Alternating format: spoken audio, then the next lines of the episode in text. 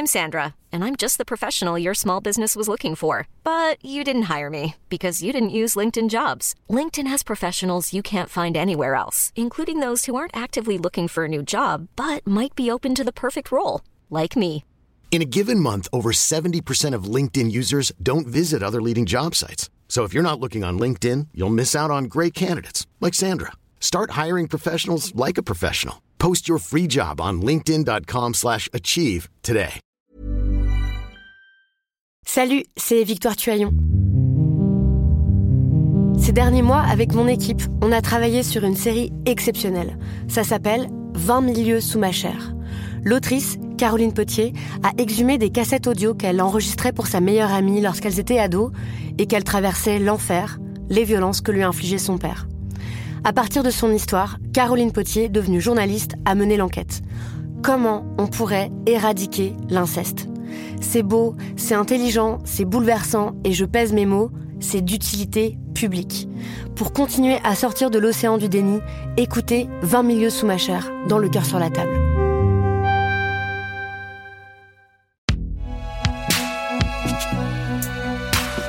Une production Binge Audio. Salut, c'est Thomas Rozek. Comme tous les mois, on retrouve notre série Y'a pas mort d'homme qui explore les méandres des violences sexuelles et sexistes en politique. Une série signée, vous le savez, Fiona Texer et Hélène Goutani, qui sont respectivement, je le rappelle si vous avez raté les épisodes précédents, collaboratrices d'élus et journalistes. C'est Elisa Grenet qui réalise cette série, et dans ce troisième épisode, on parle de sororité. Bienvenue dans Programme B.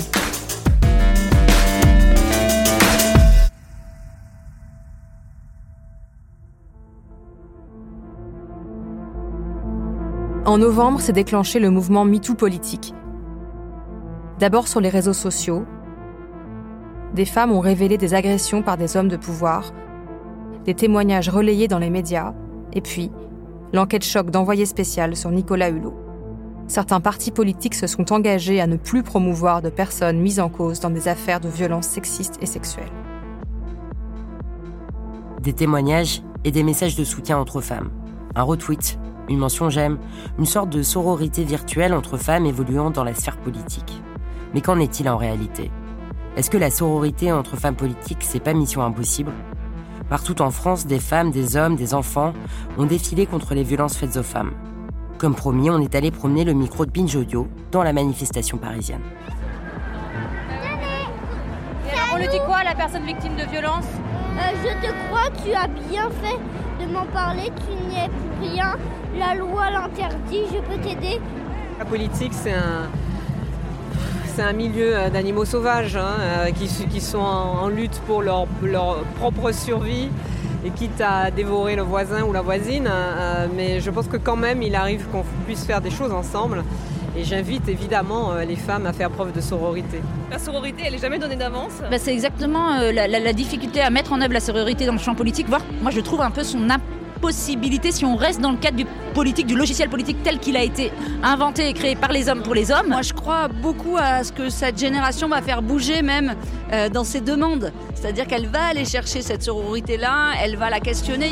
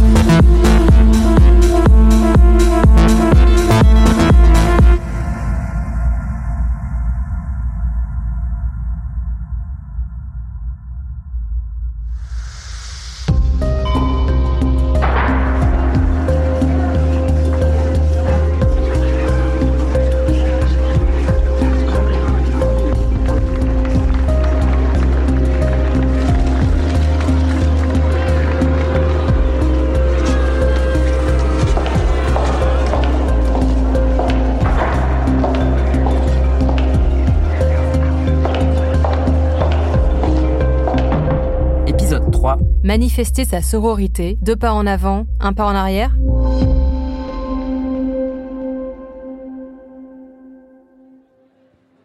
En trois ans, c'est devenu l'un des rendez-vous féministes annuels. Aux alentours du 25 novembre, pour la journée de lutte contre les violences faites aux femmes, une vague violette déferle dans les grandes villes de France à l'appel de nous toutes.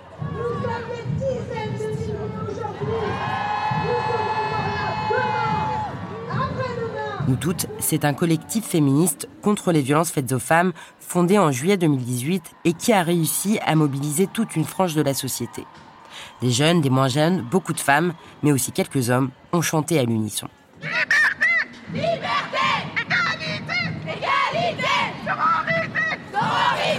Dans le cortège, beaucoup de slogans, de pancartes sur la sororité. Mais c'est quoi la sororité au juste? Juliette, 25 ans. Je pense que la sororité, c'est ça en fait. C'est le fait de, malgré qu'on soit parfois de politiques différentes, malgré qu'on ne soit pas toujours d'accord avec n'importe quelle femme qui est en face de nous, c'est qu'on se soutiendra toujours plus parce qu'on est des femmes et que par ça, notre vie a des points communs. Euh, et c'est ça qui va ce qu'elle montre aussi parfois en politique, c'est le fait de se soutenir, peu importe le fait que parfois elles aient des opinions qui soient complètement divergentes. Lola, 21 ans. La sororité, c'est euh, le fait de toutes se respecter, de, entre femmes, de toutes être euh, solidaires entre nous et de surtout pas se d'oublier un peu tout ce qu'on nous a appris en termes de stéréotypes, en termes de jugement entre nous les femmes. C'est se soutenir dans nos combats, accepter qu'on est toutes euh, différentes et pourtant on doit toutes être hyper solidaires. Et pour celles qui ont la chance d'avoir un peu plus de je vais utiliser le mot privilège, d'avoir un peu plus de privilège, de soutenir celles qui n'ont pas forcément euh, ce, privilège, que ce soit euh, social ou peu importe dans la société. Anaë, 18 ans. Le mot sororité, bah, je pense qu'on devrait plus l'utiliser. J'ai l'impression que peu de gens savent ce que c'est. Tu dis fraternité, tout le monde sait, c'est dans notre euh, slogan de la patrie, mais le mot sororité devrait être plus utilisé. Le slogan de la patrie. Réjeanne Sénac, directrice de recherche au CNRS, a étudié notre devise nationale. Pour elle, si la devise était formulée liberté, égalité, sororité, on imagine les réactions. Vous voulez l'exclusion des hommes, c'est ça? Quel manque de neutralité C'est la fin de l'universalisme républicain. Ainsi, seuls les frères sont inclus dans ce pacte républicain. Comment être libre et égaux si l'on n'appartient pas au club des frères? Réjeanne Sénac désigne les femmes, les sœurs, par le terme de non-frères, les exclus du politique, renvoyés à la sphère domestique. Une catégorie où se retrouvent aussi les non-blancs, assignés à une vocation de sauvage, à l'écart de cette république des frères qui se considèrent comme civilisés. La fraternité se fait sans eux, sans nous. Nous, les trentenaires, la fraternité, on en a toujours entendu parler. Mais la sororité a fait irruption récemment dans nos vies.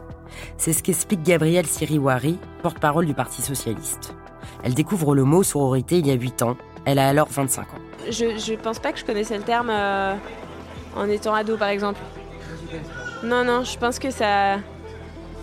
Oui, je pense que ça, c'est potentiellement ça a été assez concomitant avec justement mon entrée dans la vie euh, professionnelle et politique, ouais. Peut-être justement euh, au moment des débats autour des, du terme de fraternité, autour des débats sur sur bah, la, la, devise de la République française. Peut-être à ce moment-là, je me souviens plus bien. Le mot déjà utilisé par Rabelais ne va toujours pas de soi. Naître et grandir fille dans les années 80-90, c'est une part d'autodétestation. Un moment où, à l'adolescence, c'est mieux de traîner avec les mecs. En tout cas, faut mieux pas rester entre filles pour rester cool dans la cour de récré. Parce que la sororité, cette forme de solidarité entre femmes qui semble si évidente pour les jeunes manifestantes, est en fait une façon de fonctionner, d'interagir, de se comporter qui n'a rien d'inné. Chloé Delhomme, écrivaine, découvre la sororité à 40 ans passés. Elle a demandé à plusieurs femmes de réfléchir à ce concept pour un recueil de textes, Alice Coffin, conseillère de Paris et autrice du génie lesbien, a participé au projet.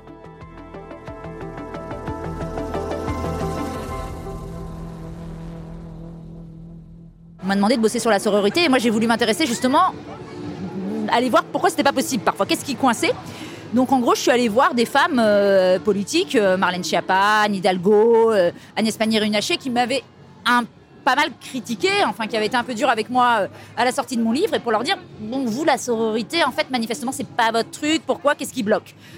Et en fait, ces femmes, c'était super intéressant ce qu'elles racontaient. D'abord, elles racontaient qu'elles reconnaissaient complètement que c'était tellement plus dur d'être une femme dans ce milieu qu'ailleurs, qu'elles étaient d'accord avec moi là-dessus, mais elles disaient qu'elles avaient du mal à passer le cap de se dire je fais une différence dans mon attitude envers les femmes et les hommes. En tout cas, ce déclic-là, il ne se, fait pas encore. C'est-à-dire qu'elle, pourtant, elle, voit bien qu'on n'est pas euh, logé à la même ancienne, ni par les médias, ni par l'ensemble du champ euh, politique. On le, voit, on le voit vraiment bien. Pour autant, ça déclenche pas encore euh, cette chose-là de dire, bah, dans ce cas-là, est-ce que c'est pas à nous de rétablir un peu l'équilibre? Et puisque c'est si dur, de faire en sorte, au moins entre nous, qu'on déclare un, un pacte de non-agression. Un pacte de non-agression c'est-à-dire une façon pour les femmes, notamment en politique, de se serrer les coudes face au boys club. La sororité, c'est aussi un moyen de répondre au patriarcat. Même si ce n'est pas des mécanismes conscients, généralement. Mélanie Vogel, sénatrice écologiste. Les hommes entre eux sont extrêmement solidaires. Euh, et entre autres choses, la domination patriarcale, elle fonctionne aussi parce que les femmes sont, ont parfois du mal à s'organiser entre elles pour se soutenir. C'est encore plus vrai en politique euh, quand on est dans des partis différents et qu'on euh, ne peut parfois pas voir l'intérêt qu'on a à, céder les unes les autres. Euh, et, donc je pense que c'est très important. Et pour moi-même, quand, quand ça arrive qu'on se fasse attaquer sur les réseaux sociaux ou qu'on se fasse agresser, etc., et qu'on sent qu'il y a cette solidarité, ben, c'est ce qui permet de continuer en fait. Pour autant, le pacte de non-agression, ce n'est pas si facile à tenir. Parce que oui, les dissensions existent. Après tout, on fait de la politique. Tant pis, je fais exception, mais je, à partir de demain, vraiment, j'arrêterai d'attaquer les femmes. mais quand on voit ce que fait Marlène Schiappa et, sa défense, euh, euh, sa, défense dure comme fer de, Nicolas Hulot euh, en 2018 au moment des accusations pour viol, alors que évidemment, elle, elle n'en savait rien. Et cette capacité à être euh, mercenaire euh, et en totale contradiction avec la cause qu'elle défend, euh, c'est dur de ne pas pointer cette hypocrisie. C'est vrai que c'est dur de ne pas le faire. La sororité, en fait, c'est un peu comme cette marche, un processus. Des femmes rejoignent le mouvement année après année et adhèrent à une certaine vision sociétale, dans laquelle pourtant elles n'ont pas grandi, à laquelle elles n'étaient pas éduquées. Et elles apprennent pas à pas la sororité. Pour Bell Hooks, penseuse noire américaine, cette solidarité ne va pas de soi.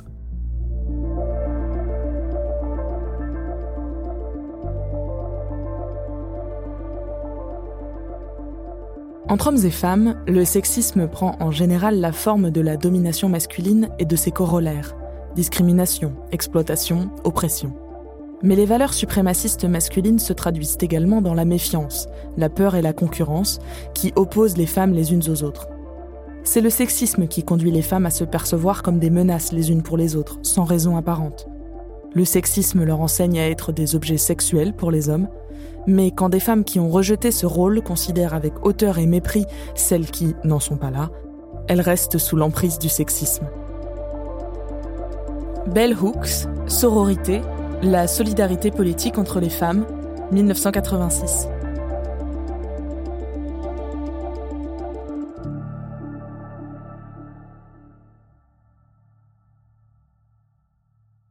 L'emprise du sexisme, c'est ce qui explique le syndrome de la Schtroumpfette.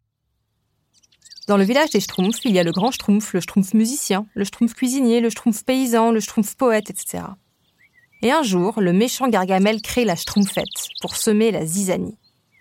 Elle n'a pas de profession ou de talent spécifique.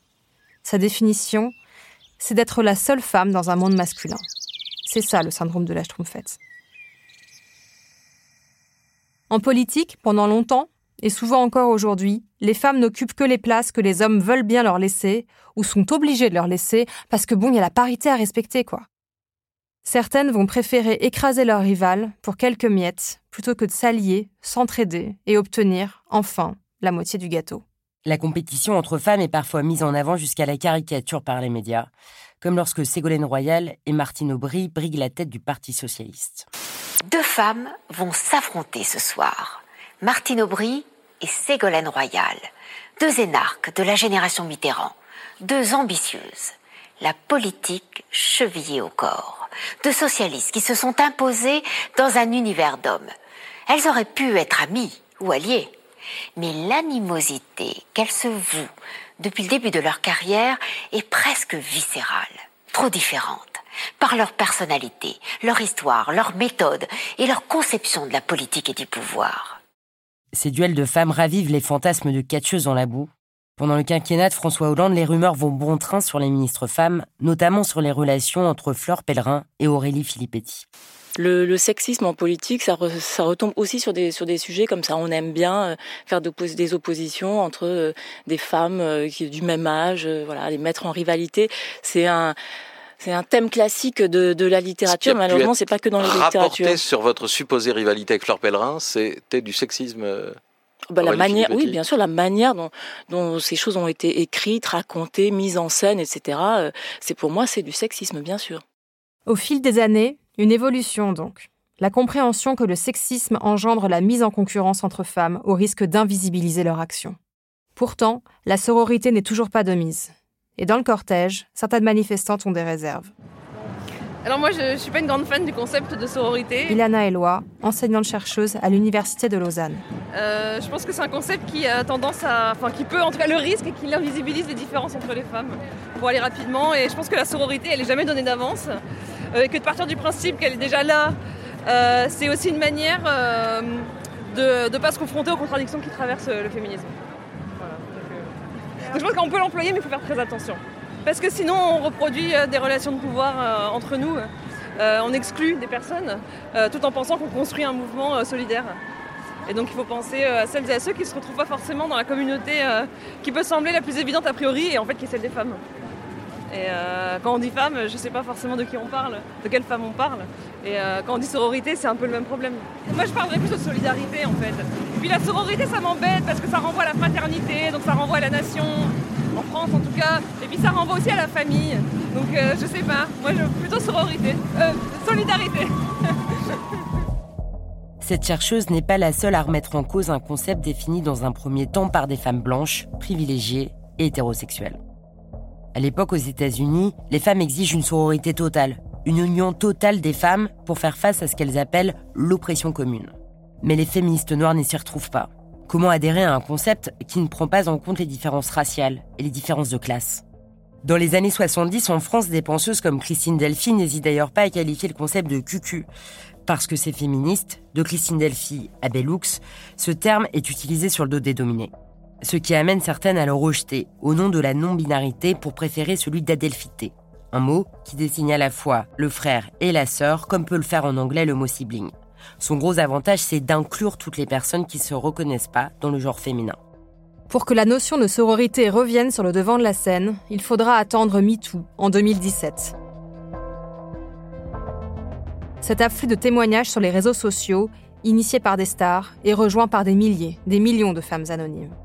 Ensemble, ces femmes choisissent de faire corps, corps commun face aux violences.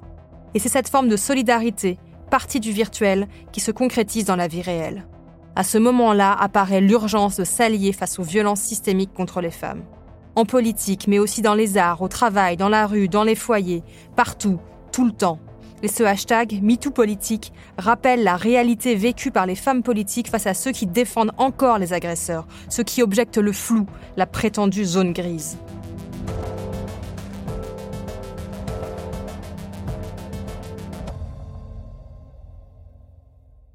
chaque fois qu'une agression, euh, un crime est, euh, révélé. Euh, Audrey Pulvar, adjointe à la maire de Paris. Il y a déjà un mouvement d'empathie, de, compassion et de soutien envers la victime. et puis entre femmes, on se parle, on se soutient. Il arrive qu'on interpelle nos, nos, familles politiques, qu'on leur demande des comptes, qu'on leur demande de changer. Donc voilà, c'est ce que j'appelle la sororité. Pour Madeleine Da Silva, adjointe au maire des Lilas, en Seine-Saint-Denis, il faut déconstruire le schéma politique actuel. Le système de société est pensé comme ça, c'est-à-dire que c'est ce qu'on cherche à provoquer aussi. C'est à les placer en rivalité alors qu'elles-mêmes ne le sont pas forcément. C'est hyper intéressant de, de regarder ce phénomène-là et de se dire que pour que ça ne fonctionne pas, pour que ces femmes-là ne trouvent pas de place ou n'aient pas la place qu'elles mériteraient d'avoir, on va les opposer, on va les faire se taper dessus. C'est tellement euh, finalement toujours aussi dans cette symbolique de l'hystérie des femmes euh, qui, se, qui se taperaient dessus, qui se crêperaient le chignon, hein, ce qu'on entend très souvent. Donc on essaye de faire croire qu'il n'y a pas de sororité en politique, qu'il ne peut pas y en avoir. Moi, je suis convaincue pour travailler avec des femmes élues de tous bords qui sont réunies dans des, dans des salles et qui travaillent sur les mêmes choses, que cette sororité, cette sororité-là, elle existe. Et qu'en fait, il suffit de l'aider, de l'accompagner, de, de la faire persévérer. Mais c'est possible. Gisèle Halimi le souligne dans son livre Une farouche liberté, paru en 2020. L'union des femmes fait la force.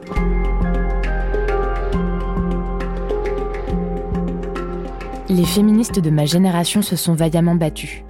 Nous avons arraché une à une des réformes qui profitent à toute la société française. Mais il faut une relève à qui tendre le flambeau. Le combat est une dynamique. Si on arrête, on dégringole. Si on arrête, on est foutu. Car les droits des femmes sont toujours en danger. Soyez donc sur le qui-vive, attentive, combative. Ne laissez pas passer un geste, un mot, une situation qui attente à votre dignité la vôtre et celle de toutes les femmes. Organisez-vous, mobilisez-vous, soyez solidaires, soyez dans la conquête, gagnez de nouveaux droits sans attendre qu'on vous les concède. Créez des réseaux d'entraide, des hommes en bénéficient depuis des lustres, et misez sur la sororité. Désunies, les femmes sont vulnérables. Ensemble, elles possèdent une force à soulever des montagnes et convertir les hommes à ce mouvement profond. Le plus fascinant, de toute l'histoire de l'humanité.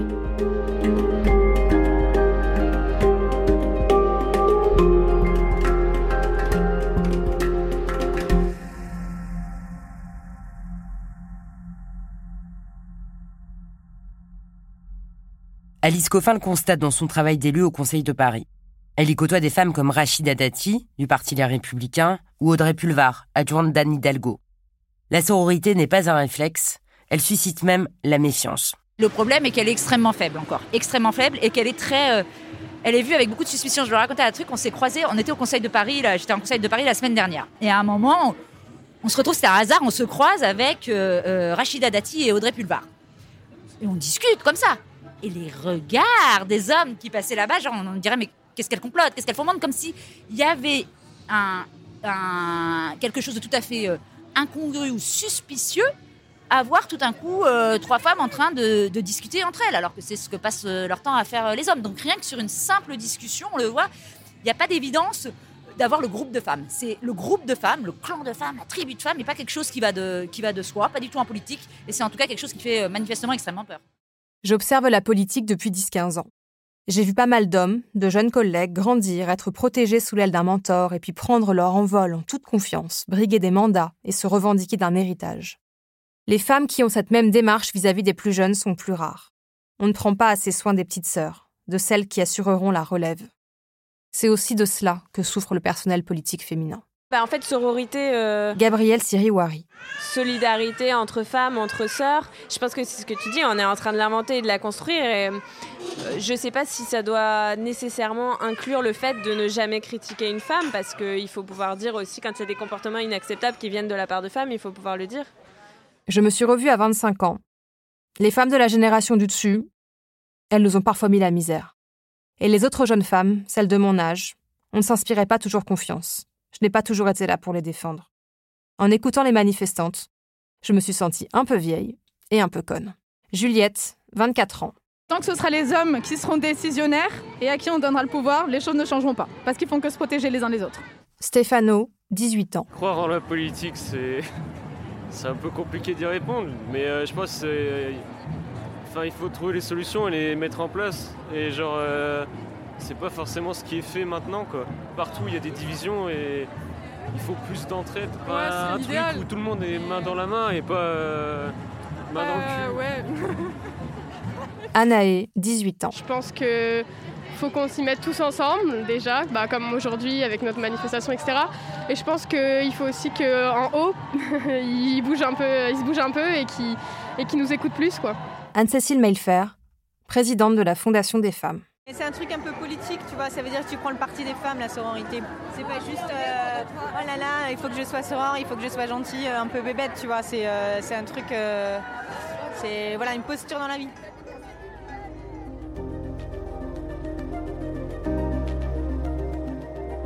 Quand nous nous engageons activement en nous aidant mutuellement à comprendre nos différences, à corriger les idées fausses ou déformées, nous posons les fondements de l'expérience de la solidarité politique. Pour en faire l'expérience, nous devons avoir une communauté d'intérêts, de croyances et d'objectifs autour desquels nous unir et construire la sororité. La solidarité nécessite un engagement durable et permanent. Le mouvement féministe a besoin de la diversité, du désaccord et de la différence pour grandir. Les femmes n'ont pas besoin d'éradiquer leurs différences pour se sentir solidaires les unes des autres. Nous n'avons pas besoin d'être toutes victimes d'une même oppression pour toutes nous battre contre l'oppression.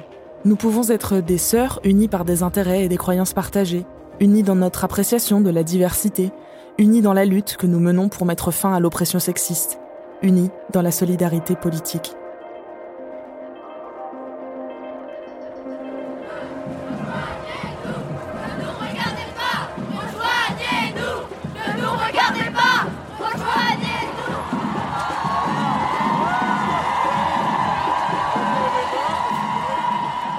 Une marche, une manifestation, une mobilisation, c'est une première action. Avec ce même rituel de comptage entre la police et les organisateurs. On était donc 50 000 à Paris, ce qui fait de cette manif une des plus importantes manifs féministes de l'histoire de France. Et comme toujours, c'est un peu moins selon la préfecture de police, 18 000 manifestants le 20 novembre 2021. Des chiffres assez modestes dans un pays qui a connu des millions de manifestants en mai 68 ou plus récemment avec les réformes de retraite où 2 à 3 millions de personnes ont battu le pavé. Parce que les formes de mobilisation ont changé. Le féminisme de cette dernière décennie a éclos grâce à Internet. De Tumblr jusqu'à Instagram, c'est par des comptes militants que la nouvelle génération s'est forgée, par une réappropriation des corps, de la sexualité, jusqu'à en faire un discours politique. Dans le cortège, les plus jeunes connaissent déjà ces termes sororité, adelphité, ce qui rassure la militante Madine da Silva qui a confondé nous toutes. Le collectif vient alors juste de passer la main à une nouvelle génération de vingtenaires. Moi, je crois qu'il n'y a rien qui me réjouit plus que ça aujourd'hui dans mon militantisme. La jeune génération qui s'empare et surtout qui, qui dépasse, qui casse les codes, qui hack le système euh, féministe, pour moi, c'est trop bon. Et j'adore, euh, je le disais tout à l'heure, j'adore être dépassée par ces jeunes militantes, ne pas les comprendre parfois et, parce que ça veut dire qu'en fait, ça y est, ça y est, euh, il y a énormément de femmes qui vont prendre le relais, qui, sont déjà là d'ailleurs, qui vont pas prendre le relais. Euh, et on va pouvoir continuer ensemble parce qu'il y a de la place pour euh, cette jeunesse-là, pour, pour leurs idées. Qu'est-ce que c'est enthousiasmant de se dire qu'elles sont là?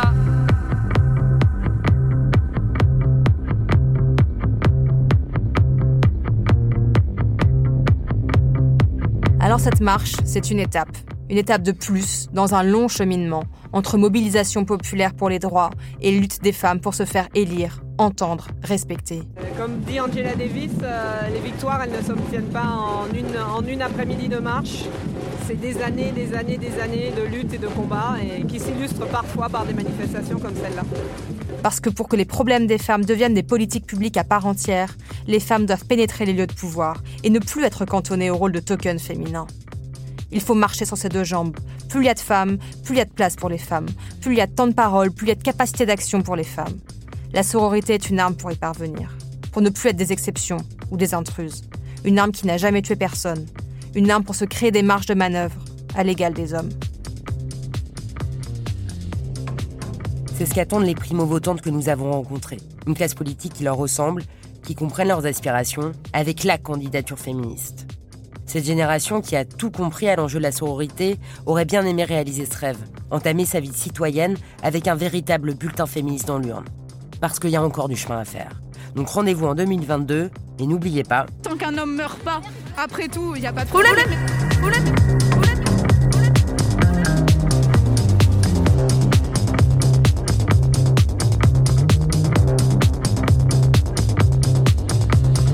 Merci à Fiona Texer et Hélène Goutani pour cet épisode de Y'a pas Toutes les sources citées et tous les liens utiles sont à retrouver sur le site de Binge Audio, binge.audio, pour aller plus loin et compléter cet épisode qui, comme les autres de cette série, a été réalisé par Elisa Grenet. Y'a pas c'est à retrouver tous les mois dans Programme B. Programme B, c'est un podcast de Binge Audio préparé par Lauren Bess. Tous nos épisodes, les précédents comme les prochains, sont et seront à retrouver sur toutes vos applis de podcast. Cherchez-nous sur Internet si vous voulez nous parler et à très vite pour un nouvel épisode.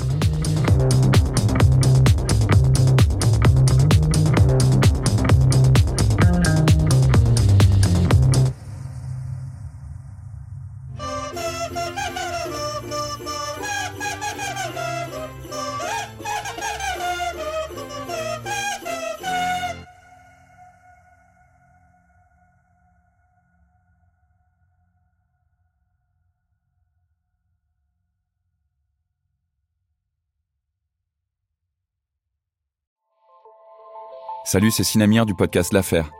En 2016, je suis monté sur un bateau de sauvetage en Méditerranée et ce que j'y ai vu n'a pas changé.